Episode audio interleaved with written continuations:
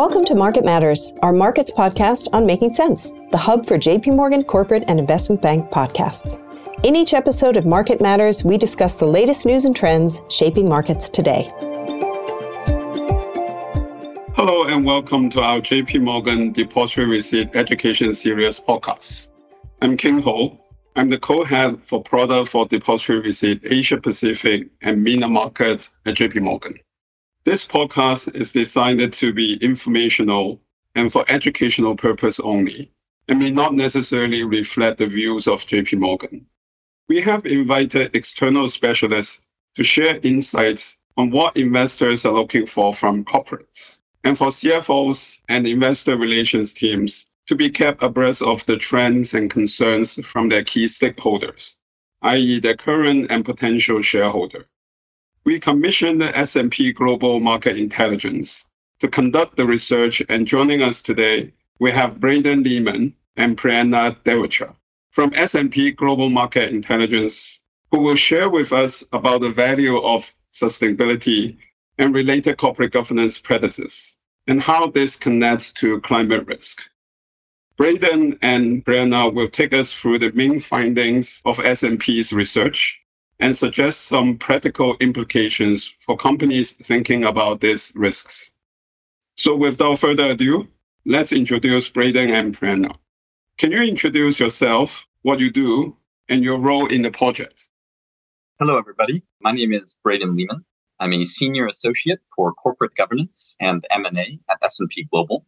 One of the primary areas of focus that I have is to help companies understand and implement governance best practices and to navigate shareholder expectations in their respective markets. So these could be issues including board composition, risk management, but could also include issues like capital issuances, executive compensation, and more. So I was a writer on this project and was tasked with looking into how governance fits into the question of climate risk management. And I'm looking forward to sharing a little bit on how they are linked. Thanks, Braedon. Your job sounds interesting and an area of important focus for many companies in their communication and stakeholders. How about you, Prerna? How did you get involved in this piece of research? Hi, King.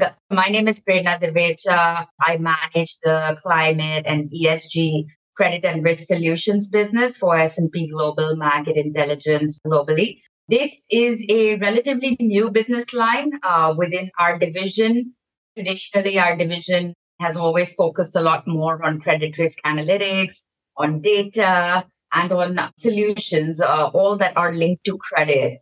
Now, with this new addition, we also have analytics that can help clients to manage credit risk implications that are associated with climate risk.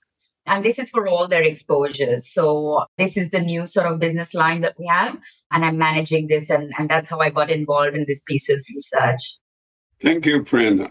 What did you investigate or identify over the past few months, and why is this important? So, over the past few months, we've looked into whether there is a measurable value, which in this case refers to financial value, that can be associated with sustainability, so managing the E or environment related risk and climate in particular, as well as corporate governance. So we wanted to understand whether managing sustainability and corporate governance could have any direct business impact beyond just being a good corporate citizen. I'm sure this topic does get asked by the company's shareholders.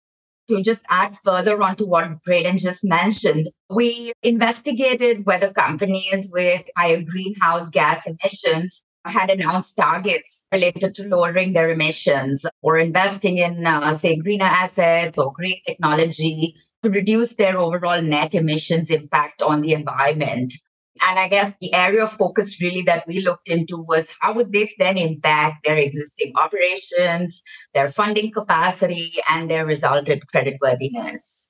This all sounds very interesting, and I'm looking forward to getting into the details with you shortly. But before we do that, can you help our listeners to understand some of the official terminology?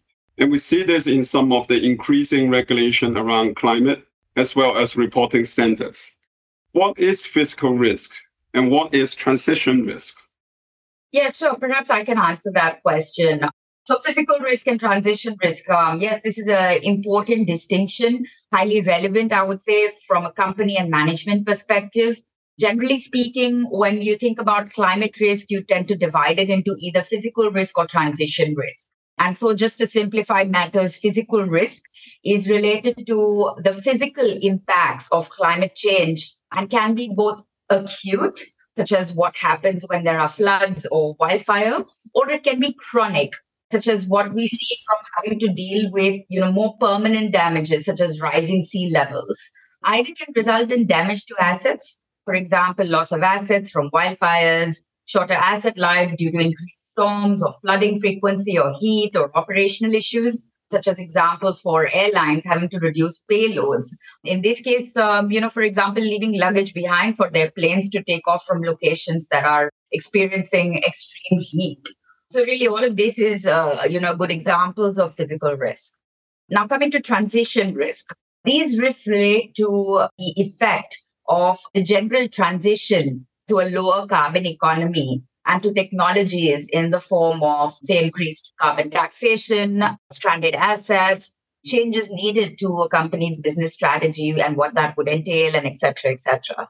Yeah, and I would say, aside from the direct financial impacts felt by these companies from these climate related risks, there are also some potential broader financial and business implications associated with the governance of a company as well. So, specifically in relation to sustainability and climate. In fact, there's a pretty large number of academic studies which indicate that companies with positive governance and sustainability practices in general perform better over the long term. And that does make sense from a theoretical perspective too. So to think about sustainability and governance in a broad sense, a very straightforward example that I think is easy to grasp is ensuring that executive compensation is paid out over a longer time horizon and linked to performance, which I think is relatively intuitive that it reduces the risk of short termism and benefits companies' longer term performance. So they can remain stable over time and perform better. So, what kind of data did you rely on and what methodology did you use? Yeah. So the study was built as follows. We first put together four different portfolios of companies Two of those portfolios were higher carbon emitting portfolios, and two of them were lower carbon emitting portfolios. So in this case, we were using higher emissions as a proxy for the management of the E, so the environmental, in ESG. Two of these portfolios were situated in APAC, and two were with companies situated in Latin America and the Caribbean. The companies we selected were all large cap, well established companies and there were 15 companies in each portfolio. And for each of these portfolios, we ran a model to establish or to predict credit outcomes until 2050. And for this, we used an S&P model called Climate Credit Analytics. And this model is able to ingest both climate related input metrics as well as company financials. But I will let Prerna elaborate that on just a second. What's important to know for the moment is that this model primarily checks exposure to environmental risks and outputs how creditworthy it anticipates a company to be into the future. So we then checked the correlation of these results with an assessment of a company's governance practices to see if a company with good traditional governance practices, like the previously mentioned highly independent board compositions or executive compensation practices. So we check to see if companies that score well on those also perform better on other aspects of our assessment. And we use the governance dimension of the S&P Global ESG score for this evaluation. So finally, we wanted to bridge the gap between climate risk and corporate governance. This is why we did a sense check to see whether the market has come to the same conclusion as our hypothesis, namely corporate governance creates value for companies. To test this, we looked at the stewardship reports of the three largest passive investors who are some of the biggest asset managers by total assets under management. And their stewardship reports that they publish every year show in a pretty comparable way what these investors value when they're addressing companies. So that was a large overview, but I'll pass it off to Prerna to get a little more into the specifics about climate credit analytics and what exactly that means. Thanks, Braedon. Yes, I, I think it would be good to dive a bit more deeper into the analytical tool that was used for the study, which, you know, as Braedon mentioned, is climate credit analytics. I'm going to call it CCA as we sort of move along in the conversation. So, what CCA really is, is a model which analyzes the financial impact of climate risk. It projects, you know, out to 2050 a company's probability to default due to climate risk. The output is a credit score. And at this point, you know, I would just like to mention that the credit score that is the output from climate credit analytics is independent and distinct to S&P Global Ratings and the credit rating business that it has. What we're doing with climate credit analytics is a statistical credit scoring model suite.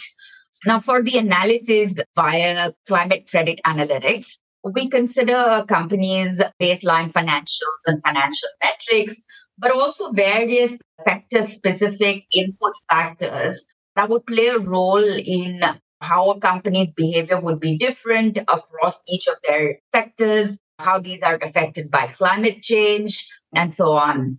It would utilize climate scenarios, demand supply elasticities of different industries, transition trajectories that companies have specifically pledged to, and other market dynamics in general that are drivers of financial performance, uh, such as production, volumes, cost, asset value, and capital expenditure.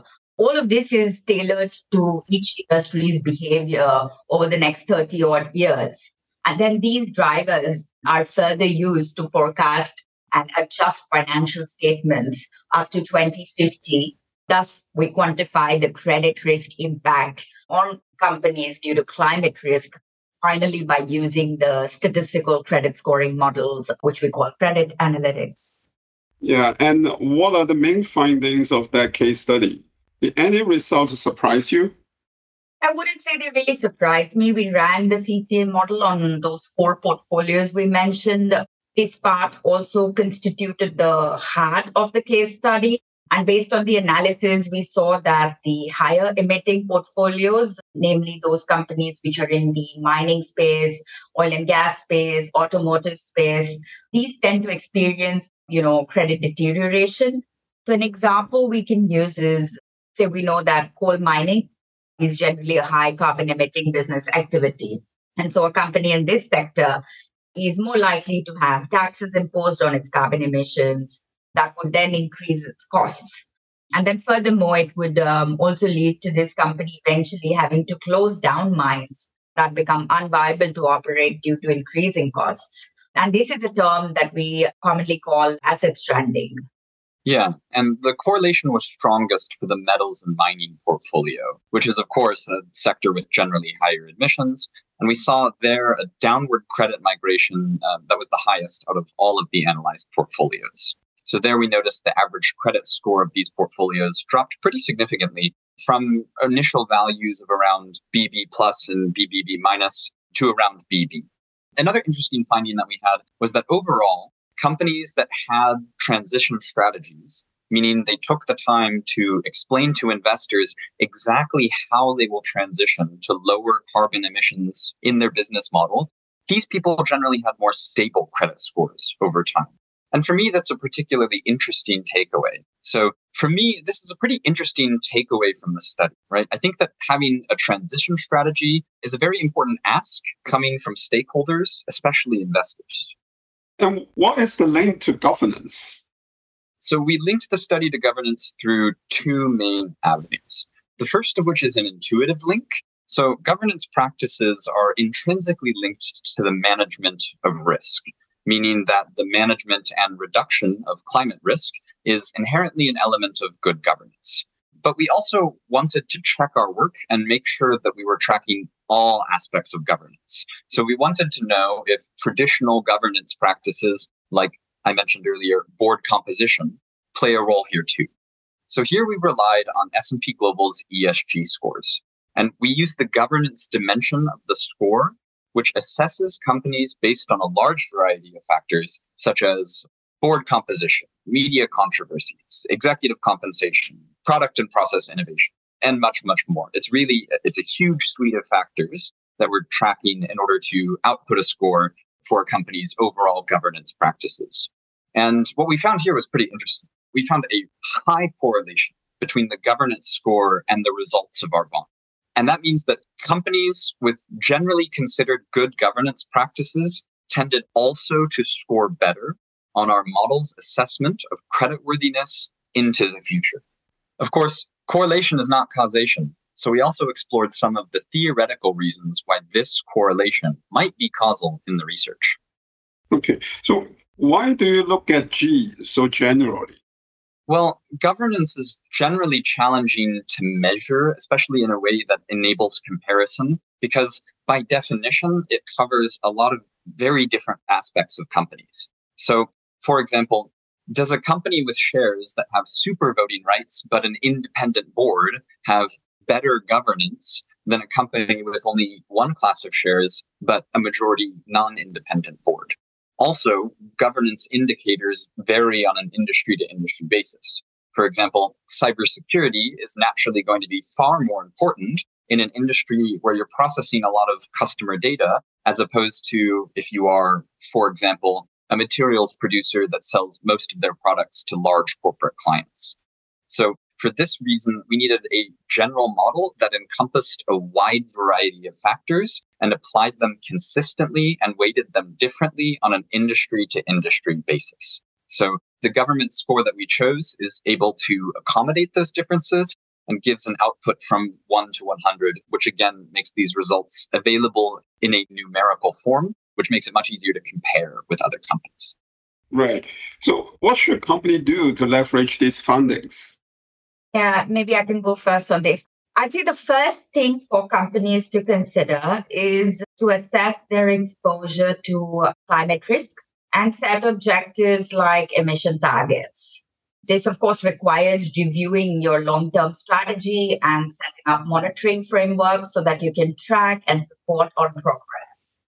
A materiality assessment is also a good starting point to assess exposure and understand how significant each risk is to a certain business. And this can vary from industry to industry.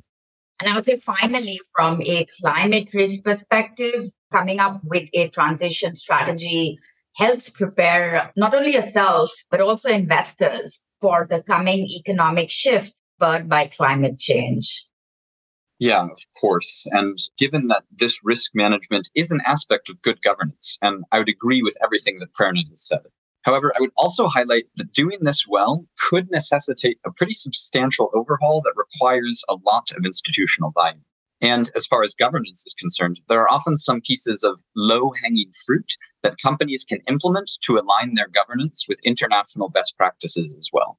So, for example, investors and proxy advisors often have red flags that might result in them not supporting a given item at an annual general meeting or that might trigger them to engage with companies. And that might be for a variety of reasons. Perhaps their investment philosophy is conservative on capital issuances, and they will vote down any capital issuance without preemptive rights of over 10% of the share capital.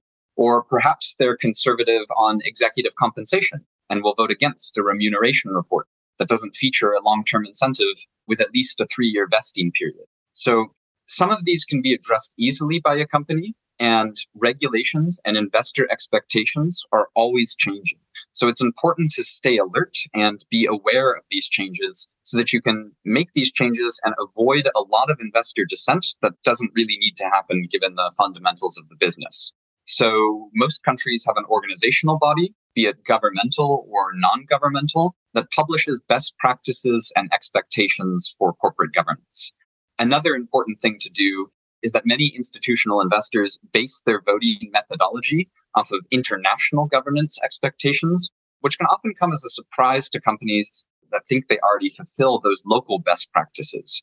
So in many cases, they might have carve outs for local markets in their policies, but that's not always the case. So for this reason, I would say do be aware of regulatory updates on the international level and specifically look to, for example, what proxy advisors such as ISS and Glass Lewis have changed in their guidelines. And typically they'll publish their policy updates once a year. And I would just say, have a look at those policy updates, particularly for the market that you're in, see any red flags that they've drawn, and see if that's something that you can implement potentially without too much institutional cost.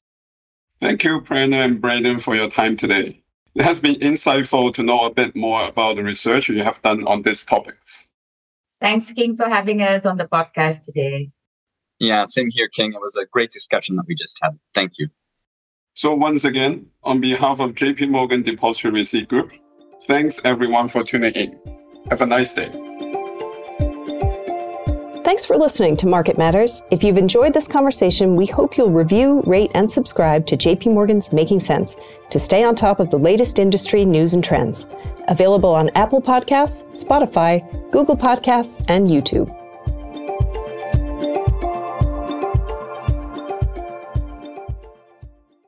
JP Morgan is a marketing name for the security services businesses of JP Morgan Chase Bank North America and its affiliates worldwide. JP Morgan Chase Bank North America, organized under the laws of the USA with limited liability, is regulated by the Officer of the Comptroller of the Currency in the USA, as well as the regulations of the countries in which it or its affiliates undertake regulated activities. For additional regulatory disclosures regarding JP Morgan entities, please consult www.jpmorgan.com forward slash disclosures. This podcast has been created and prepared for informational purposes only and should not be relied upon as financial, investment, and or legal advice. The content of this podcast may not be reproduced or used for any other purpose without the prior written consent of JP Morgan. The views expressed in the podcast are those of the speakers and do not necessarily constitute JP Morgan's endorsement of the same. The statements in this podcast are not intended to be legally binding. In preparing this podcast, JP Morgan has relied upon and assumed, without independent verification, the accuracy and completeness of all information available from public sources. Neither JP Morgan nor any of its directors, officers, employees, or agents shall incur any responsibility or liability whatsoever to any other party in respect of the contents of this podcast or any matters referred to in or discussed as a result of this podcast. JP Morgan makes no representations as to the legal, regulatory, tax, or accounting implications of the matters referred to in this podcast. The products and services described in this podcast, if any, are offered by JP Morgan Chase Bank North America or its affiliates subject to applicable laws and regulations and service terms. Not all products and services are available in all locations. Eligibility for particular products and services will be determined by JP Morgan Chase Bank North America and or its affiliates. Copyright 2023 JP Morgan Chase & Co. All rights reserved.